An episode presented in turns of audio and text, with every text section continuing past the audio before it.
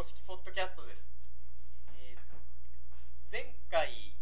と前々回三沢さんの過去について皆さんにお届けしてきましたが今回も三沢さんの過去のお話を皆さんにお届けできたらと思います今回もよろしくお願いしますよろしくお願いします。えーできたこと算数クラブの三沢です。えーっと、まあ、過去の話といいますか、えー今日はですね、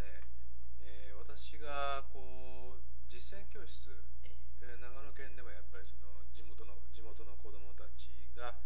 えーできたくの算数を、ま、学びにですね、えまあ実践教室に来てくれるわけですけど、それであの実践教室にいる時にあの私が常にやっぱりこう心がけてることっていうのがあるんですね。でこれはもう昔からずっと心がけてることではあるんですけどで何を心がけてるかというとあの子供に何かをこうこうしてみようとかえああしてみようっていう以上はえ自分もそれをしっかりやれてないと言えないと。え要するにその言葉と、えー行動というかえそういうものが一致してないとえあの子供にはちょっとアドバイスできないなっていうことがやっぱり自分の中ではあの大切にしていることなんですよね。でこれはまあ過去の話というよりは、はい。まあ、もう自分の実践というか教室とか対子供とか対人対人間に対して、まあ、心がけてることになるんですよね。まあ、なんでまあでもこういうようなことを心がけるようになったかというとやっぱりもう自分が子供の頃からなんて言うんでしょう大人のことをよく見ていたなっていうことをあの振り返ってみると感じるんですよ。で僕はやっぱりそのもう皆さんもう第3回第4回とねあのポッドキャストを聞いてくださった方だったらもう分かると思うんですけどもう勉強が本当にできない人だったのでもう底辺を歩いてたわけですよ。そうするとですね、まあ、なんて言うんでしょう勉強以外やることありませんから勉強がないとねあの暇だったりしますから、まあ、よく大人を見るんですよね。まあ、これは別に暇とか暇じゃないとかって関係なくなんて言うんでしょう。うちょっとやっぱりその、まあ、自分で言うのもあれですけど子供でもねある程度こう感性が鋭かったりすると、まあ、本当にもう小学生ぐらいの時から子ど大人のことをよく見るようになるんですよ。まあ小学校低学年ぐらいだとあんまりそんな大人のことを見見たりする子は少ないけどやっぱりねこ大人の子の行動とかよく見てるんですよねだから私の場合はよくよくチェックしていてやっぱりその僕私がそういう形だったのでねあの三沢君頑張れば勉強とかよくできるようになるよとかあのちゃんと私が出す宿題やればできるようになるから頑張ってごらんとかっていうふうにやっぱりいろいろサポートしてくれる大人の方々いいたんですよ、うんでもね確かにそういう人いたんだけどでもずーっとその人の行動を見てるとああ多分この人口だけだなとかっていうのがやっぱり分かっちゃったりするわけですよ。だから大人も、まあ、子供もそうですけど自分が言った言葉が本当にその人の信念というか生き方というかそういうものに裏裏付けされたものかどうかっていうのはその後のその人の行動を見てると分かっちゃうんだなっていうのは子供ながらに分かってたんですよ。でそれがだんだんもう中学生ぐらいになると完全にこうもう大人を色分けするわけですよね。つまりこの人の言うことは聞くけどこの人の言うことは聞かないとかっていうのはもう完全にもう僕の場合はですよ。もう中学になったらもう色分けされてましたね。あこの先生はあの口だけであの人の差別をするから二度と卒業まで口聞かないとかね。もう完全に色分けされてますからね。だからそれぐらい子供はよく見てるってことですよね。まあ今振り返ってみると人のことをよく見る前に自分のこともよく見なさいよってその当時の自分に言ってあげたいけど でもまあそういうこうなんていうの思春期というかそういうのがよく見えてしまう時期なんだろうなと思うんですよね。ただ自分がこの実践教室で実際に生であの子供たちと接する時は多分多分おそらく子供はそこを見てるだろうな。自分がそうだったように。っていうのはもう分かるのであのーなんて言うんでしょう言動を極力一致させていくというかそういうことを心がけてるんですよね。例えば僕私みたいな仕事してると、まあ算数が苦手とかええ。勉強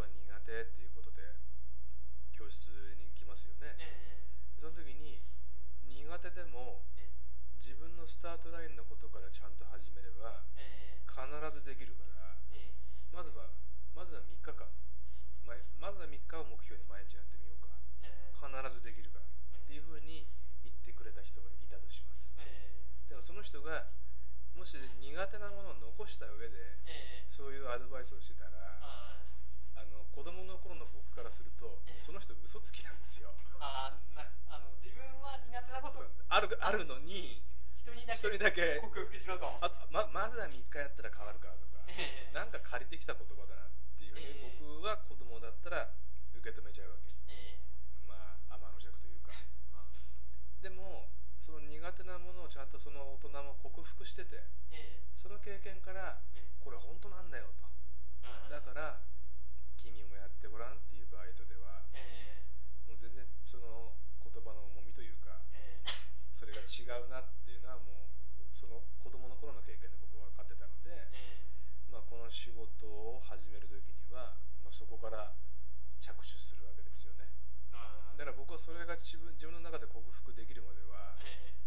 君も苦手なものを克服できるよって口が裂けても言わなかったですから。はい。だって嘘になるから。え自分克服してないのにええ。子供にだけ言えないでしょ。えまあだから頑張ればなんとかなるかもねとか あのこの仕事始めたばっかりの頃はねええ本当にそこは嘘は言えないなと思ったんでええかもねっていうええまあそんなこんなで、まあ、じゃあ自分のじゃあまずは一番最初に思いつく苦手から確実にこれ克服しておかないとええまああんまり偉そうなこと言えないなと思ってええ始めたわけですよええじゃあでその当時の私の苦手なものっていうのはゴミさんなんだか想像つきますかなんでしょうねあというか打ち合わせしてあるから、まあ知ってるよね。まあ知ってます。知ってるよね。打ち合わせして打ち合わせしてあるから、まあなんでしょうねって言わせちゃったんだけど、まあ、打ち合わせしてありますからね、ええ。まあ、ゴミさんは、まあ、僕が何が苦手だったか知ってるんですけど、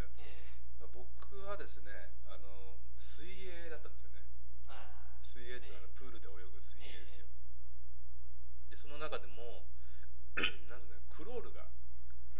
でできなかったんですよね、あの成人しても、うん、あ成人うんそうだね成人してるしてもできてなかったなそれで、ままあななぜそういうふうになったのかというとまあ話すと長くなるんで端的に話しますと私はね生まれた時にあの心臓に穴が開いてたんですねえ穴というのもええその貫通してる穴じゃなくてねええ貫通してたら生きてないんでぐさっていう感じじゃなくてあの月のクレーターみたいなねええ穴が開いてたんですよねでそういう背景があってその生まれてすぐ私は母親と一緒にいなかったんですよね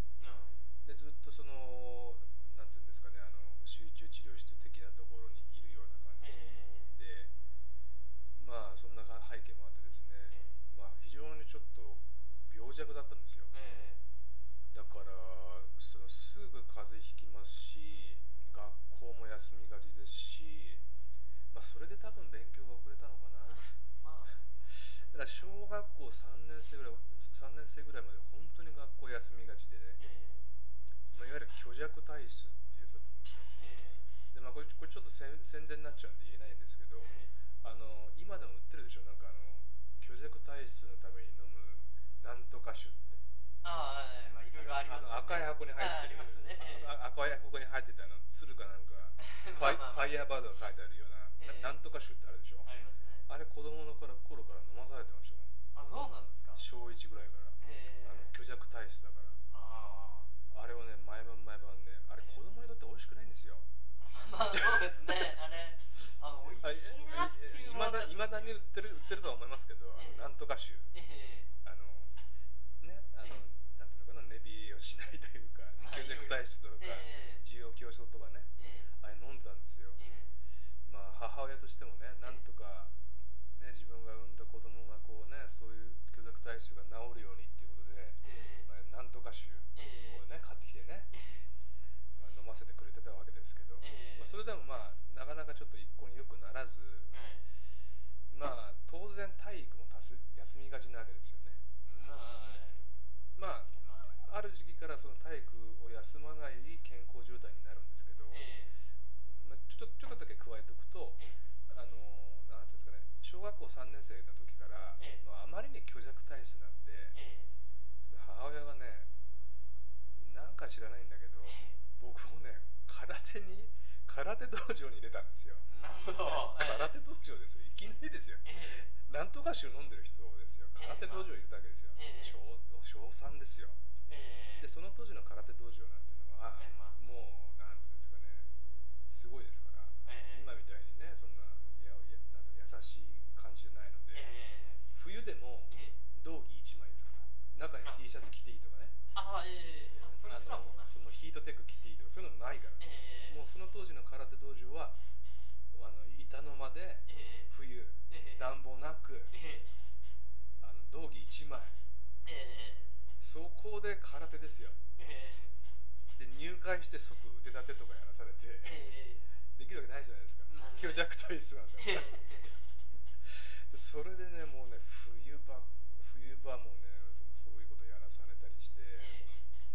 まあなんていうんですかねでも空手ですから組手っていうのもあるんですよ、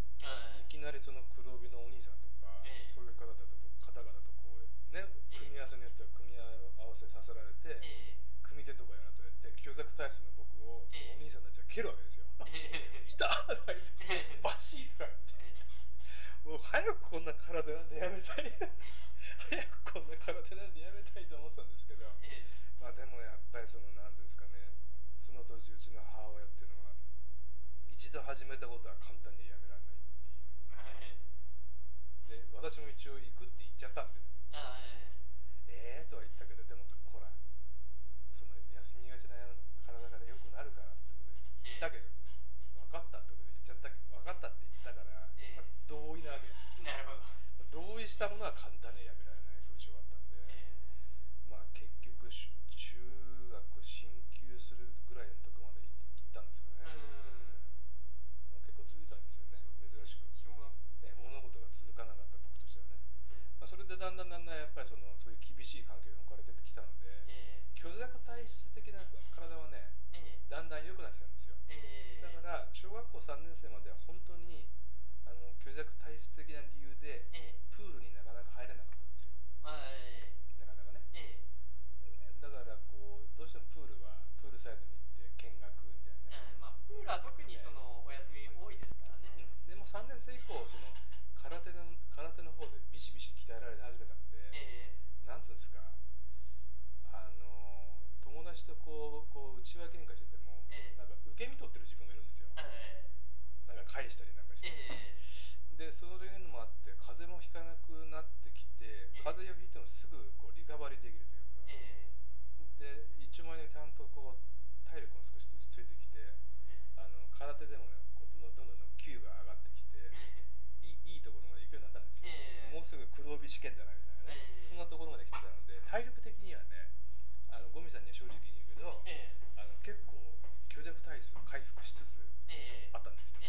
だから4年生以降は、多分プールに入ろうと思えば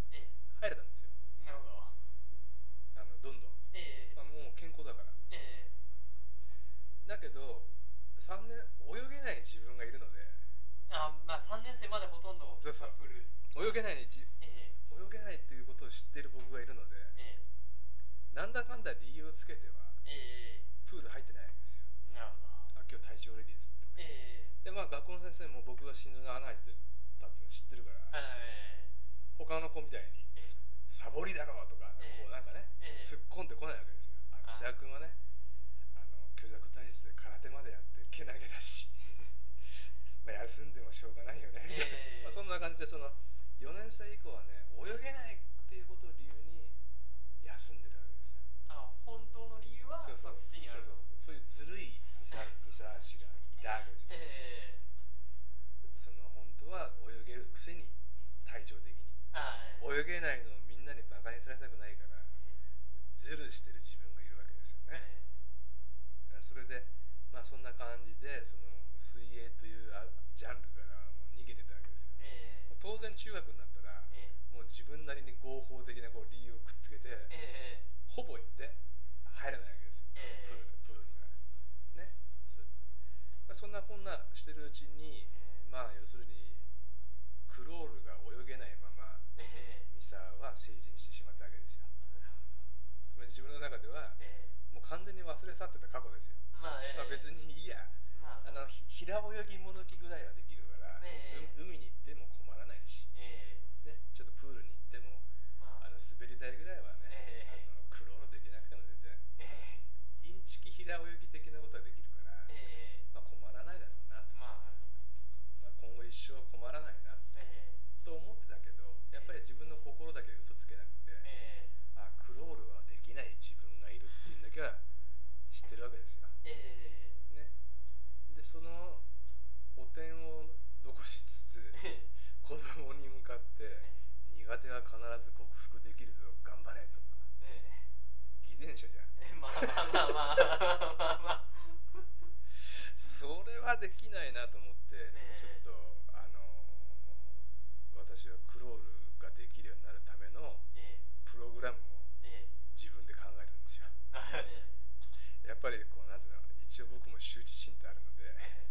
いい年こいてやっぱりスイミングスクールっつうのもあれだな、まあまあ、いいと思うんですよ、ええスイミングスクール行くのもね、でも僕はちょっとそれ恥ずかしかったので、えあのねこうクロールができるようになるこう DVD みたいなのがあったんですよ、ーあーえー今はねもうもうちょっとその SNS とかねいろいろこうインターネットが発達してるから、えまあ、わざわざ DVD とか買わなくても、ええ今はねえーだいぶそれは楽だと思うけど僕がその当時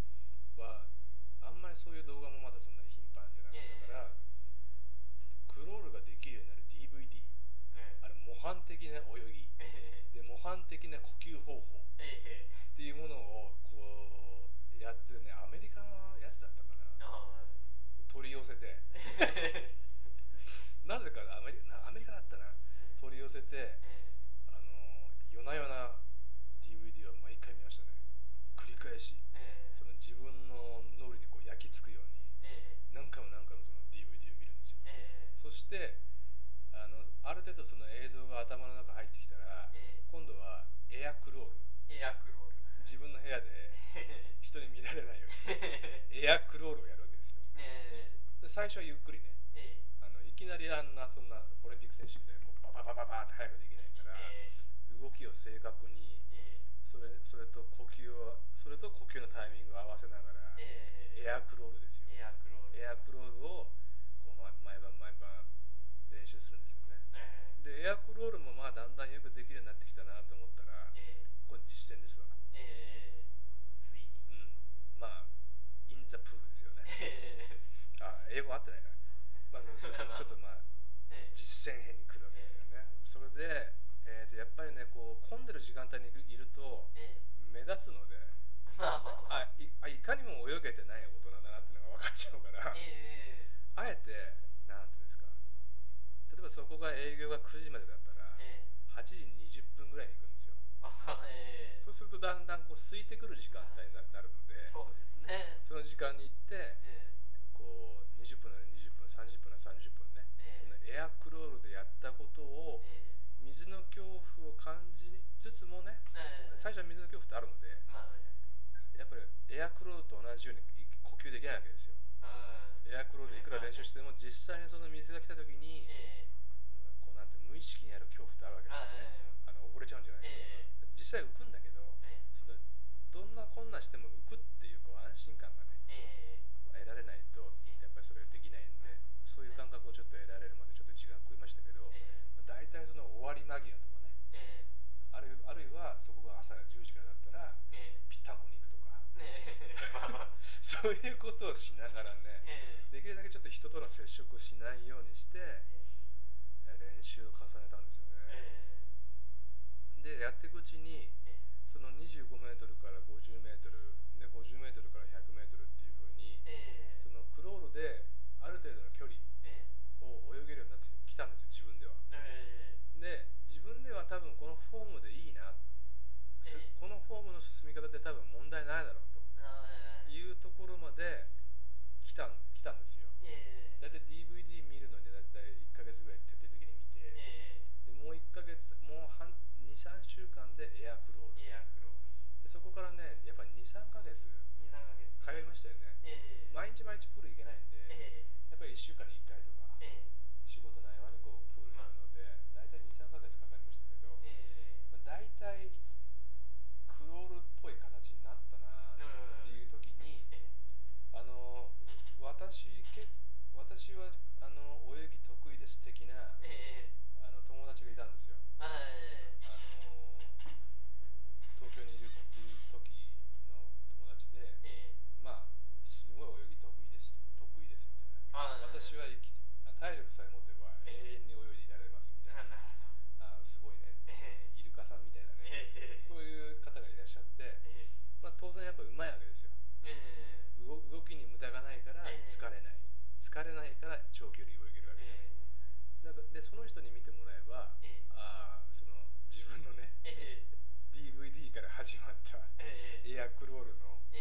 形の悪いところとかいいところとかも全部わかるかなと思って、